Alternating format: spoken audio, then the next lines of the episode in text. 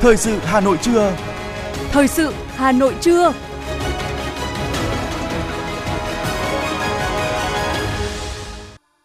Quang Minh và Thu Minh xin kính chào quý vị và các bạn. Bây giờ là chương trình thời sự của Đài Phát thanh và Truyền hình Hà Nội, phát trực tiếp trên sóng phát thanh.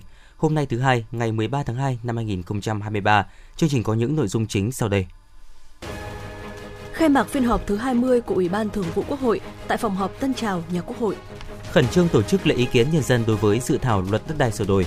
Sôi động thị trường hoa tươi và quà tặng ngày Valentine. Tiếp tục các hoạt động cứu trợ của Việt Nam tại Thổ Nhĩ Kỳ, đội cứu hộ của Việt Nam tiếp tục tìm thấy nạn nhân trong đống đổ nát. Chuyển sang những thông tin quốc tế, Cuba và Mexico tăng cường mối quan hệ song phương. Syria phá hủy nhiều tòa nhà sau động đất để tránh thiệt hại thứ cấp. Môi trường và dịch bệnh đáng lo ngại ở Thổ Nhĩ Kỳ sau động đất và sau đây là nội dung chi tiết. Thưa quý vị và các bạn, sáng nay, phiên họp thứ 20 của Ủy ban Thường vụ Quốc hội chính thức khai mạc.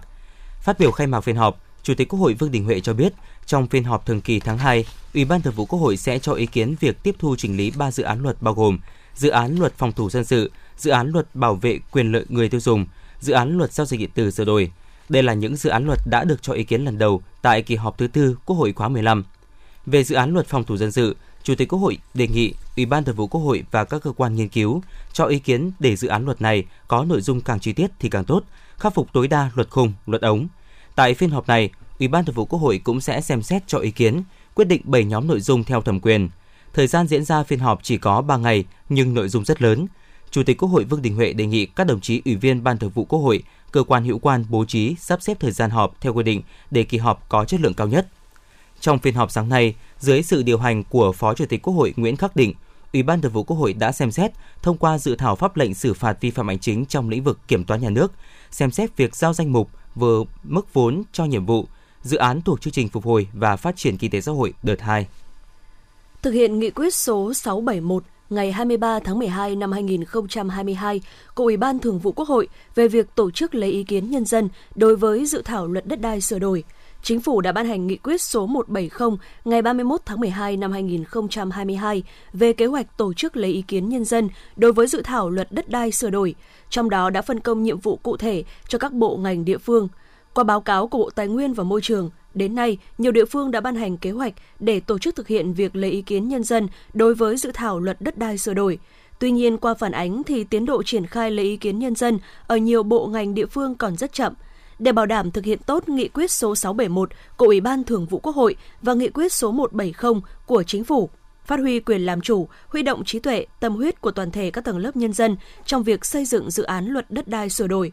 Thủ tướng Chính phủ yêu cầu 1 Bộ trưởng các bộ, cơ quan ngang bộ, thủ trưởng cơ quan thuộc chính phủ khẩn trương tổ chức lấy ý kiến đóng góp về dự thảo luật đất đai sửa đổi của cán bộ, công chức, viên chức, chuyên gia, nhà khoa học, nhà quản lý, các đơn vị trực thuộc, các tổ chức xã hội nghề nghiệp, các doanh nghiệp trong phạm vi quản lý của bộ ngành mình, tổng hợp xây dựng báo cáo kết quả lấy ý kiến nhân dân gửi Bộ Tài nguyên và Môi trường theo đúng thời hạn trong nghị quyết số 170 của chính phủ. 2. Chủ tịch Ủy ban nhân dân các tỉnh thành phố trực thuộc trung ương A khẩn trương tổ chức lấy ý kiến nhân dân đối với dự thảo luật đất đai sửa đổi đối với các đối tượng trên địa bàn, chú trọng đến các tầng lớp nhân dân, chính sách về đất đai có tính đặc trưng của vùng miền. Tổng hợp xây dựng báo cáo kết quả lấy ý kiến nhân dân gửi về Bộ Tài nguyên và Môi trường theo đúng thời hạn trong nghị quyết số 170 NQCP của Chính phủ. B. Các địa phương chưa triển khai kế hoạch lấy ý kiến nhân dân phải nghiêm túc kiểm điểm việc chậm ban hành kế hoạch, chậm tổ chức lấy ý kiến nhân dân đối với dự thảo luật đất đai sửa đổi. 3. Bộ Tài nguyên và Môi trường A. Tổ chức các đoàn công tác để theo dõi đôn đốc việc tổ chức lấy ý kiến nhân dân về dự thảo luật đất đai sửa đổi. B.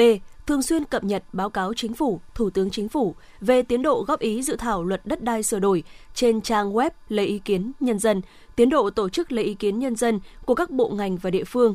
C. Tập trung mọi nguồn lực để tổ chức việc lấy ý kiến nhân dân, giải trình tiếp thu ý kiến của nhân dân về dự thảo luật đất đai sửa đổi, bảo đảm chất lượng thời gian trong nghị quyết số 170 NQCP của Chính phủ, yêu cầu Bộ trưởng các bộ, cơ quan ngang bộ, thủ trưởng cơ quan thuộc Chính phủ và Chủ tịch Ủy ban nhân dân các tỉnh thành phố trực thuộc Trung ương nghiêm túc triển khai thực hiện và chịu trách nhiệm trước Chính phủ, Thủ tướng Chính phủ về kết quả thực hiện nhiệm vụ nói trên.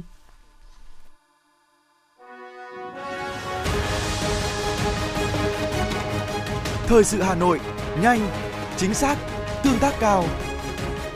Thời sự Hà Nội, nhanh, chính xác, tương tác cao.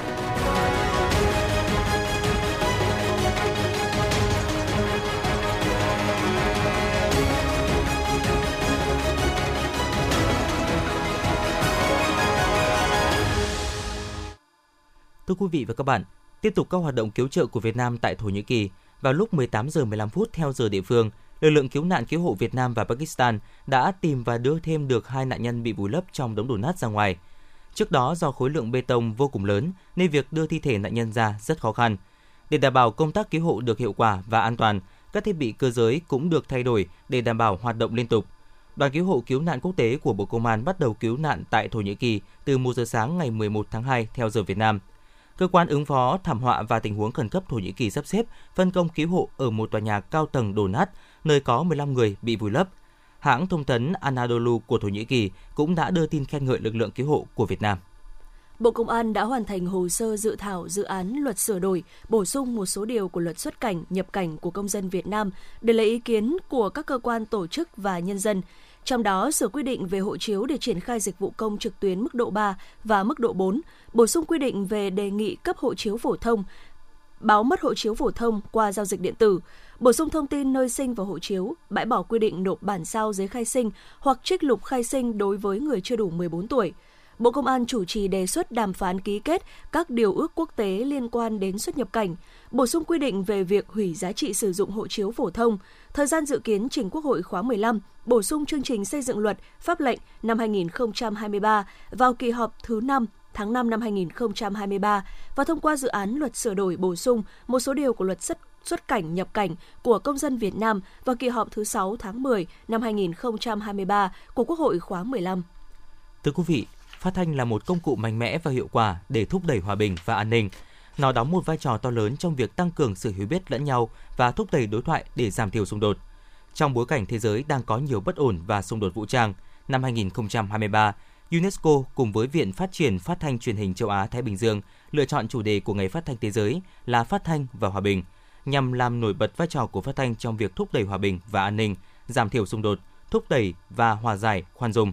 Có thể thấy, trong cả hai cuộc kháng chiến chống Pháp và chống Mỹ ở Việt Nam, phát thanh đã góp phần tích cực vào việc truyền bá thông điệp về lòng yêu nước và thúc đẩy đoàn kết dân tộc, khuyến khích toàn quân và toàn dân ta sẵn sàng hy sinh cả tính mạng và của cải để ủng hộ cho cuộc chiến sớm giành được thắng lợi, kết thúc chiến tranh và đất nước được hòa bình. Trong các cuộc chiến tranh trên thế giới cũng vậy, mặc dù các đài phát thanh ở hai bên chiến tuyến đều có những quan điểm khác nhau về cuộc chiến, nhưng có một điều chung nhất là cùng mong muốn sớm kết thúc chiến tranh và lập lại hòa bình. Có thể nói, phát thanh đã đóng một vai trò quan trọng trong việc thúc đẩy hòa bình và sớm chấm dứt chiến tranh ở Việt Nam. Xin được chuyển sang những thông tin kinh tế. Nếu việc cung ứng than cho các nhà máy điện không ổn định như năm ngoái, nguy cơ cao sẽ thiếu nhiên liệu để sản xuất điện. Đây là thông tin được Tập đoàn Điện lực Việt Nam EVN nêu trong văn bản gửi Bộ Công Thương trước dự báo nhu cầu than cho điện tăng cao so với năm ngoái, khi có thêm nhà máy nhiệt điện Thái Bình 2 vào vận hành. Tập đoàn này cho biết năm ngoái việc cấp than cho điện không đúng kế hoạch với hầu hết nhà máy nhiệt điện, ảnh hưởng tới vận hành cung cấp điện. Dự báo năm nay nhu cầu than cho sản xuất điện sẽ tăng, giá than nhập khẩu vẫn ở mức cao, ảnh hưởng tới khả năng huy động các nhà máy nhiệt điện dùng than nhập như Vĩnh Tân 4. Thưa quý vị, ngày mai ngày 14 tháng 2 là ngày lễ tình nhân, thị trường hoa tươi và quà tặng đã trở nên sôi động. Đó là các mặt hàng quà tặng như trang sức, mỹ phẩm, nước hoa, túi sách, giày dép, đồ lưu niệm. Bên cạnh đó, mặt hàng hoa tươi những ngày cận kề 14 tháng 2 giá tăng khoảng từ 10 đến 20% so với ngày thường. Qua khảo sát tại một số cửa hàng chuyên nhập hoa ngoại ở phố Trần Xuân Soạn, Ngô Thị Nhậm, Hàng Bè, Hàng Vải, Kim Ngưu, Kim Liên, Bà Triệu, thị trường hoa tươi ngày lễ tình nhân năm nay khá phong phú về chủng loại bao gồm hoa trong nước và nhập khẩu. Giá các loại hoa nhập ngoại tăng cao. Hoa hồng nhung tăng từ 3.000 đồng lên 7.000 đồng một bông. Hoa hồng các màu cũng tăng lên khoảng 6.000 đồng một bông. Hoa cẩm trướng khoảng 25.000 đồng một bó. Hoa thành liễu khoảng 100.000 đồng một bó. Hoa lý trắng tím từ 250 đến 300.000 đồng một bó 10 cành. Hoa địa lan từ 110 đến 150.000 đồng trên một bó 5 đến 10 cành. Hoa lan từ 300 đến 400.000 đồng một giỏ. Bên cạnh đó, các lãng hoa tươi cũng có giá từ 500.000 đồng đến 1 triệu 300.000 đồng. Hoa hồng Đà Lạt có giá rẻ hơn và dao động từ 20 đến 30.000 đồng trên một bông tùy loại. Hoa nhìn tươi hơn nhưng bông nhỏ hơn so với hoa nhập khẩu. Do dịp lễ Valentine năm nay sau Tết Nguyên đán nên nhu cầu về hoa dẫn đến dẫn đến tình trạng khan hiếm hàng và giá hoa sẽ tăng từ 10 đến 20%. Về thị trường quà tặng, nhiều, theo nhiều chủ cửa hàng kinh doanh dịch vụ quà tặng, năm nay thị trường Valentine hướng đến tiêu chí phục vụ đa dạng các nhóm đối tượng khách hàng với từng nhu cầu cụ thể, từ giới trẻ như sinh viên đến những khách hàng có điều kiện về kinh tế. Tùy đối tượng khách hàng, các cửa hàng thương hiệu sẽ tư vấn chọn sản phẩm phù hợp. Quan trọng nhất là sản phẩm phải tinh tế, truyền tải được tình cảm và sự chân thành của người tặng. Thưa quý vị và các bạn, từ quý tư năm 2022, khó khăn của doanh nghiệp nói riêng và của kinh tế Việt Nam nói chung đã được dự báo trước. Bước sau đầu năm nay, những khó khăn đã bộc lộ rõ, đặc biệt trong khu vực doanh nghiệp, khi số lượng doanh nghiệp rút lui khỏi thị trường trong tháng 1 cao gấp 4 lần số doanh nghiệp thành lập mới. Hoạt động trong lĩnh vực sản xuất và kinh doanh quần áo thời trang, đại diện doanh nghiệp trách nhiệm hữu hạn Desui Việt Nam cho biết, những tác động của nền kinh tế như lạm phát và lãi suất tăng cao, sự khó khăn của nhiều lĩnh vực ngành nghề khiến đơn hàng sụt giảm mạnh. Doanh nghiệp phải rất căn cơ trong mọi hoạt động mới có thể cầm cự được. Ông Đặng Quốc Dũng, giám đốc công ty trách nhiệm hữu hạn Desui Việt Nam nói: chưa giãn cách thì khách hàng vẫn đến mua hàng thì lượng khách thì cũng có sụt giảm nhưng mà ở mức độ là bình thường À, bước sang năm 2023 thì kinh tế đã ảnh hưởng trực tiếp đến uh, túi tiền của khách hàng và chúng tôi nhận thấy là lượng khách cũng đã sụt giảm vào khoảng tầm từ 20 đến 30% so với uh, các năm trước. Khó khăn của doanh nghiệp nói riêng và của nền kinh tế Việt Nam nói chung đã được dự báo trước, đã bắt đầu thể hiện từ quý 4 năm 2022 và đến nay chưa có dấu hiệu dừng lại. Theo Tổng cục Thống kê, hầu hết các chỉ số kinh tế vĩ mô của tháng 1 năm 2023 đều có sự sụt giảm so với tháng trước và cùng kỳ năm trước. Đáng chú ý, trong tháng đầu năm đã có tới gần 43.900 doanh nghiệp rút khỏi thị trường, tăng 14,4% so với cùng kỳ năm trước. Ông Nguyễn Đình Cung, chuyên gia kinh tế và ông Lê Trung Hiếu, Phó Tổng cục trưởng Tổng cục Thống kê nhận định. Có hỏi các cái doanh nghiệp hơn 1.000 doanh nghiệp à, về cái à, đánh giá về cái triển vọng của quý 1 năm 2023 thì các cái báo cáo đánh giá thì cũng ờ, đánh giá về đơn hàng về lao động về xuất nhập khẩu thì cũng tiếp tục còn khó khăn. Rất nhiều doanh nghiệp đã phải thu hẹp cái uh, quy mô uh, sản xuất kinh doanh.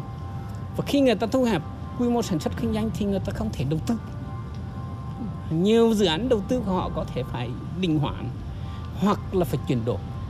Và phần người ta phải dừng lại để đối phó với những nhu cầu và bất lợi và và bất lợi trước mắt. Lường trước các khó khăn này, ngay từ đầu năm, Chính phủ đã ban hành nghị quyết số 01 về các nhiệm vụ giải pháp chủ yếu thực hiện kế hoạch phát triển kinh tế xã hội, cải thiện môi trường kinh doanh, nâng cao năng lực cạnh tranh quốc gia năm 2023 với 11 nhóm nhiệm vụ trọng tâm. Đến thời điểm này, nhiều bộ ngành địa phương đã xây dựng kế hoạch hành động để triển khai thực hiện nghị quyết quan trọng này. Ông Đỗ Thắng Hải, Thứ trưởng Bộ Công Thương cho biết. Cái sự phối hợp chặt chẽ giữa Bộ Công Thương, các bộ ngành với các địa phương, với các hiệp hội doanh nghiệp và kể cả những doanh nghiệp và nhất là những doanh nghiệp lớn trong cái việc chúng ta tìm hiểu từng mặt hàng một, từng thị trường một. Đấy và một cái việc ờ, cũng hết sức quan trọng đó là chúng ta cần phải phối hợp tốt hơn trong cái việc ờ, phải đối mặt với những cái về phòng vệ thương mại rồi những cuộc chống bán phá giá của các nước. Các chuyên gia kỳ vọng việc triển khai nhanh chóng và đưa ra các kế hoạch hành động cho năm 2023 của các bộ, ngành, địa phương đóng vai trò rất quan trọng. Nếu thực hiện các giải pháp cải cách một cách thực chất mang lại môi trường kinh doanh an toàn cho doanh nghiệp thì trong bất kỳ hoàn cảnh khó khăn nào, doanh nghiệp Việt Nam rất có thể sáng tạo, tìm ra nhiều cách làm mới, từ đó phục hồi qua giai đoạn khó khăn, đồng thời có định hướng phát triển trong tương lai. Bảo hiểm xã hội Hà Nội vừa công khai danh sách gần 60.000 đơn vị doanh nghiệp nợ đóng, chậm đóng bảo hiểm xã hội tính đến thời điểm cuối tháng 1 năm 2023. Đứng đầu danh sách là công ty cổ phần Vinhome, địa chỉ tại xã Đa Tốn, huyện Gia Lâm, chậm đóng của hơn 6.800 người lao động với số tiền là hơn 22 tỷ đồng. Tiếp đến là công ty cổ phần giao hàng tiết kiệm, địa chỉ tại đường Phạm Hùng, phường Mễ Trì, quận Nam Từ Liêm, chậm đóng của gần 8.900 người lao động với số tiền gần 15,4 tỷ đồng. Danh sách nợ cao còn có công ty trách nhiệm hữu hạn hệ thống dây Sumi Hanel, địa chỉ tại khu công nghiệp Sài Đồng B, phường Thạch Bàn, quận Long Biên, đang nợ của hơn 7.100 người lao động với số tiền gần 13,8 tỷ đồng.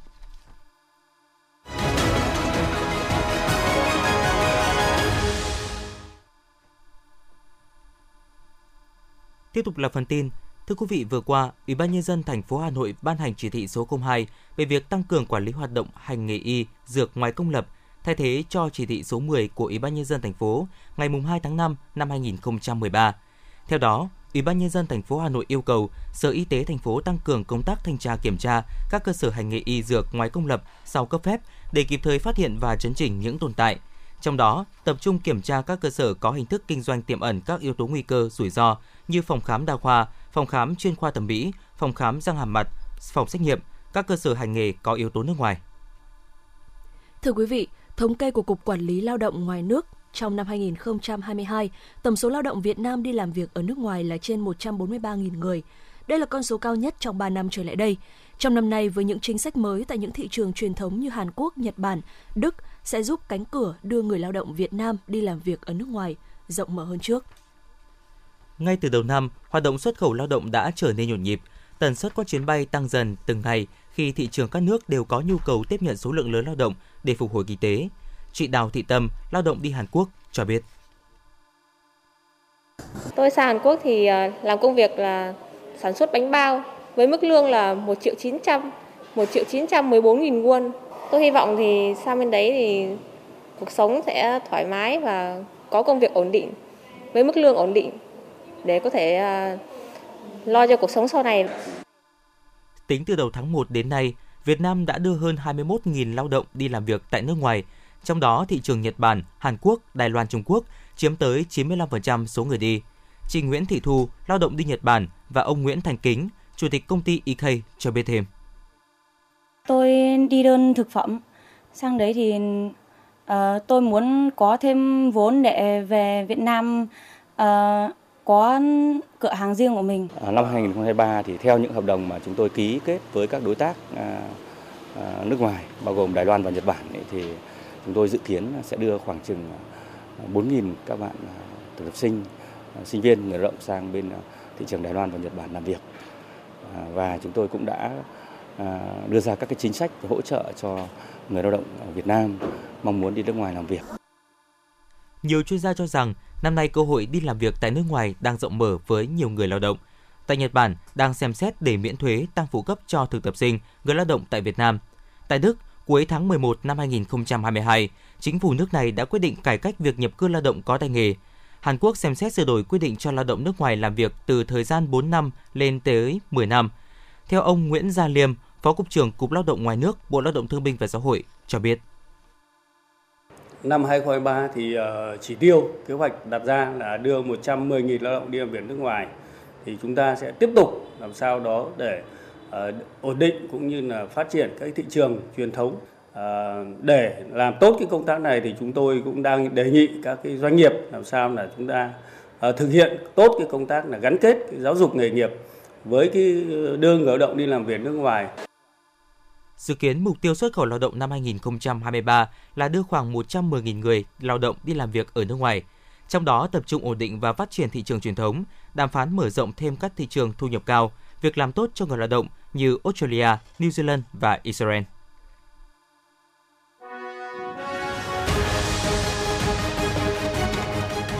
FM 90 cập nhật trên mọi cung đường. FM 90 cập nhật trên mọi cung đường.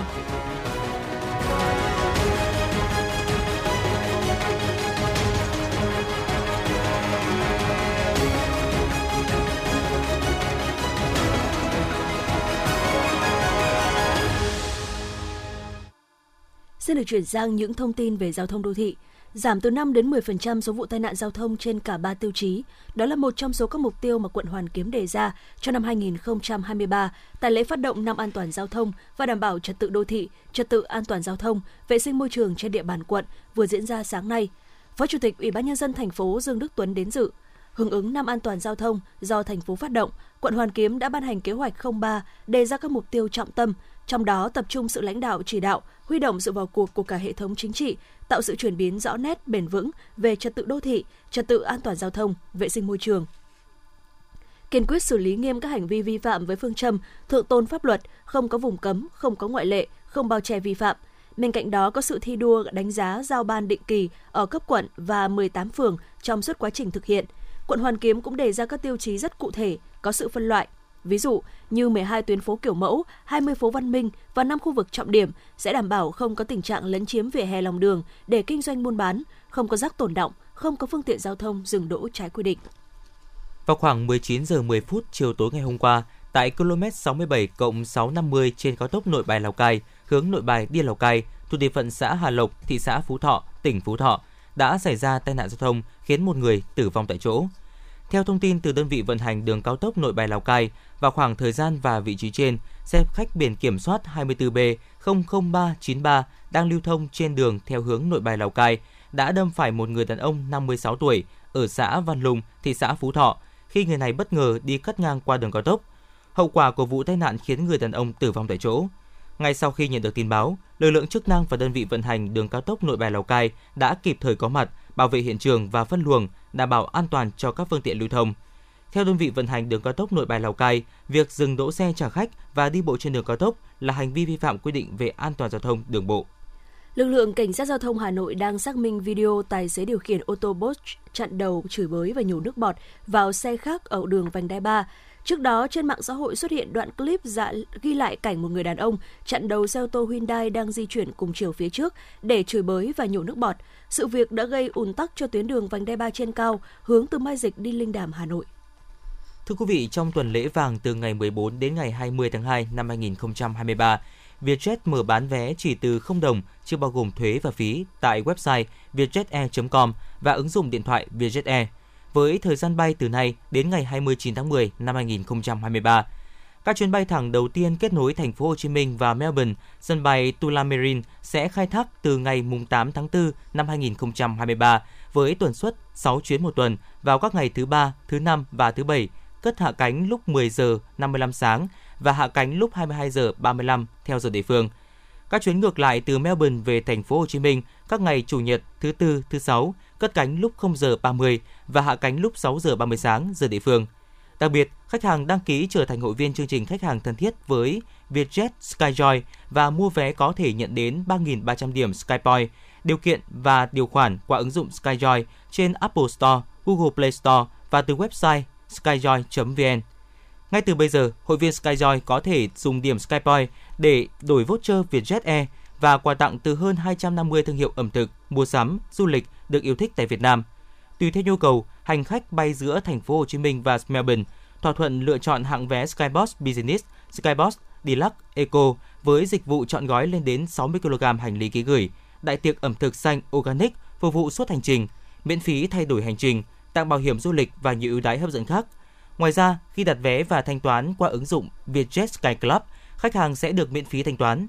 Từ nay đến ngày 15 tháng 3, các khách hàng mua vé và thanh toán thành công sẽ nhận được thêm e-voucher 100.000 đồng tại evoucher.vietjetair.com.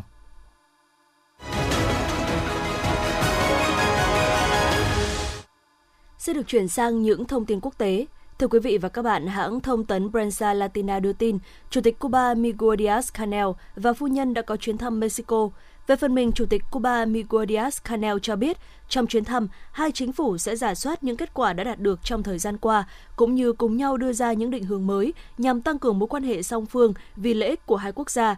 Theo văn phòng Tổng thống Mexico, điểm nhấn trong lịch trình chuyến thăm hai ngày này là sự kiện Chủ tịch Cuba sẽ được Tổng thống Mexico trao tặng huân chương cao quý Đại bàng Aztec vì những đóng góp to lớn của ông trong việc tăng cường quan hệ giữa hai nước. Tổ chức Hiệp ước Bắc Đại Tây Dương NATO sẽ một lần nữa kéo dài nhiệm kỳ dự kiến kết thúc vào ngày 30 tháng 9 năm 2023 của Tổng thư ký Jens Stoltenberg đến tháng 4 năm 2024, trong bối cảnh NATO tìm cách duy trì sự ổn định khi cuộc xung đột tại Ukraine vẫn tiếp diễn. Lý do đưa ra là bởi những thành tích xuất sắc của nhà lãnh đạo này và để đảm bảo sự ổn định của liên minh quân sự khi chiến sự đang diễn ra ở Ukraine. Ngoài ra, các thành viên khối cũng muốn trao cho ông Stoltenberg cơ hội chủ trì hội nghị thượng đỉnh kỷ niệm 75 năm thành lập tổ chức tại Washington vào tháng 4 năm 2024. Thưa quý vị, gần một tuần sau trận động đất, tính tới sáng ngày 12 tháng 2 theo giờ địa phương, báo cáo chính thức mới nhất cho biết đã có ít nhất 28.191 người thiệt mạng, trong đó có 24.617 người ở Thổ Nhĩ Kỳ và 3.574 người ở Syria. Trợ lý Tổng thư ký Liên Hợp Quốc về các vấn đề nhân đạo Martin Griffiths cảnh báo rằng con số thiệt hại do trận động đất nghiêm trọng ở Thổ Nhĩ Kỳ và Syria sẽ tăng gấp đôi hoặc hơn. Các hoạt động cứu hộ và tìm kiếm vẫn đang khẩn trương. Cơ quan quản lý thiên tai Thổ Nhĩ Kỳ xác nhận có khoảng 32.000 người tham gia vào các hoạt động tìm kiếm và cứu hộ, cùng hơn 8.000 nhân viên y tế nước ngoài, hơn 25.000 binh sĩ Thổ Nhĩ Kỳ. Chính quyền thành phố Aleppo của Syria hôm qua đã tiến hành kiểm tra chất lượng và phá rỡ các tòa nhà bị hư hại nghiêm trọng trong trận động đất vừa qua để tránh những thương vong đáng tiếc và thiệt hại thứ cấp do sự cố sụp đổ đột ngột. Cho đến nay, chính quyền địa phương Aleppo đã tiến hành đánh giá và kiểm tra chất lượng an ninh đối với hơn 600 tòa nhà và 55 cơ sở của chính phủ, với sự tham gia của khoảng 1,5 triệu cư dân. Theo thống kê, có tổng cộng 4.000 tòa nhà cần được đánh giá và kiểm tra tại một số tỉnh bị ảnh hưởng nặng nề trên khắp Syria. Vấn đề ô nhiễm môi trường và dịch bệnh đang là mối lo ngại lớn đối với các khu vực bị ảnh hưởng do động đất ở Syria và Thổ Nhĩ Kỳ. Nhu cầu về nhà vệ sinh an toàn ở các khu vực động đất đang trở nên cấp thiết. Phó Tổng thống Thổ Nhĩ Kỳ Fao Oktay hiện có khoảng 80.000 người đang được điều trị tại các bệnh viện, trong khi hơn 1 triệu người trở thành vô gia cư do động đất và phải chuyển đến những nơi trú ẩn tạm thời. Những người sống sót trong khu vực động đất đang lo sợ dịch bệnh và ô nhiễm nhất là trong điều kiện thiếu nhà vệ sinh ở đây. Vấn đề này ngày càng trở nên tồi tệ hơn và bị đe dọa bởi thảm họa sức khỏe, sự lây lan của vi trùng, bệnh tật và dịch bệnh như dịch tả. Ngày 12 tháng 2, hàng trăm nghìn người đã biểu tình ở thủ đô Madrid của Tây Ban Nha để phản đối hệ thống chăm sóc sức khỏe cộng đồng yếu kém ở thành phố này. Theo số liệu của chính phủ Tây Ban Nha, ước tính khoảng 250.000 người đã tham gia cuộc biểu tình. Đây là cuộc biểu tình lớn thứ hai về tình trạng chăm sóc sức khỏe cộng đồng ở Madrid kể từ tháng 11 năm 2022, cùng tháng mà các bác sĩ gia đình và bác sĩ nhi khoa bắt đầu đình công vô thời hạn và chưa có dấu hiệu kết thúc. Theo kết quả nghiên cứu đăng trên tạp chí bỏng, nhóm nghiên cứu thuộc Trung tâm Điều trị bỏng của Đại học Chicago cho biết gần 1 phần 3 số vụ trẻ em bị bỏng nước sôi ở Mỹ là do mì ăn liền. Cũng theo kết quả nghiên cứu, việc trẻ em dễ bị bỏng do mì ăn liền hay không còn tùy thuộc vào hoàn cảnh, điều kiện sống của các hộ gia đình. Thông thường trẻ em bị bỏng rất có thể là dân da màu và ở khu phố nghèo. Giáo sư Rowell cho rằng sự giảm sự giám sát của người lớn là biện pháp phòng ngừa thiết yếu để giảm thiểu tình trạng trẻ em bị bỏng do mì ăn liền cũng như các món ăn nóng khác.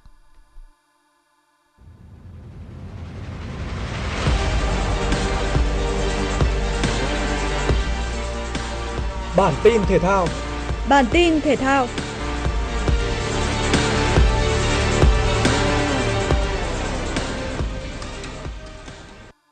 Chiều ngày 12 tháng 2, Sông Lam Nghệ An tiếp đón Hải Phòng trên sân vận động Vinh ở vòng 3 V-League 2023. Sau tiếng còi khai cuộc, đội khách Hải Phòng tạo được thế trận tấn công tốt trước đội chủ nhà Sông Lam Nghệ An.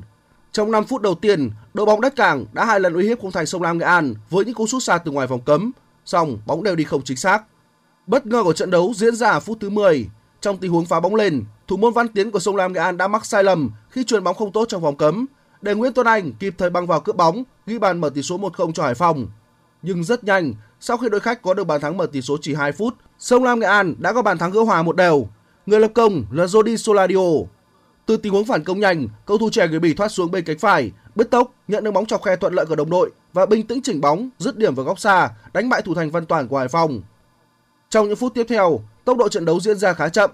Tuy nhiên, Sông Lam Nghệ An có phần nhỉnh hơn về mặt thế trận. Hiệp 1 kết thúc với tỷ số hòa một đều. Sang hiệp 2, Sông Lam Nghệ An bất ngờ đẩy Trọng Hoàng lên chơi cao hơn và hoạt động sông sáo hơn, gây nhiều khó khăn cho phòng ngự đội khách Hải Phòng. Nếu may mắn, ở phút thứ 58, Trọng Hoàng đã có được bàn thắng khi cú dứt điểm sờ lòng của cầu thủ này đi chệch khung thành Hải Phòng trong gang tấc. Bên kia chiến tuyến, Hải Phòng cũng có những đường bóng tấn công nguy hiểm. Trong đó, tiền đạo Ampande đã có hai lần bỏ lỡ cơ hội ngon ăn. Hai đội đẩy cao đội hình và chơi ăn miếng trả miếng, nhưng không có bàn thắng nào được ghi thêm. Kết quả cuối cùng, hai đội hòa nhau với tỷ số một đều. Như vậy, sau 3 vòng đấu, Sông Lam Nghệ An có được 3 điểm và xếp ở vị trí thứ 7 trên bảng xếp hạng V-League 2023. Hải Phòng có được 5 điểm, xếp ở vị trí thứ tư. Bình Định và Bình Dương là một trong những cặp đấu đáng chú ý nhất tại vòng 3 Night Group V-League 2023. Với lợi thế sân nhà cùng thành tích đối đầu bất bại ở 3 trận gặp nhau gần đây nhất, Bình Định đã chơi lớn lướt Bình Dương trong hiệp 1. Họ tạo ra được một số cơ hội nguy hiểm. Nhưng cũng giống như trận đấu gặp Khánh Hòa ở vòng trước, các chân sút của đội bóng đất võ đã không thể tận dụng thành công trong 45 phút đầu tiên Bên phía Bình Dương, cặp tiền đạo khét tiếng Rimario, Tiến Linh thi đấu mờ nhạt. Đặc biệt, tiền đạo số 1 của tuyển Việt Nam, Nguyễn Tiến Linh không để lại bất kỳ dấu ấn nào.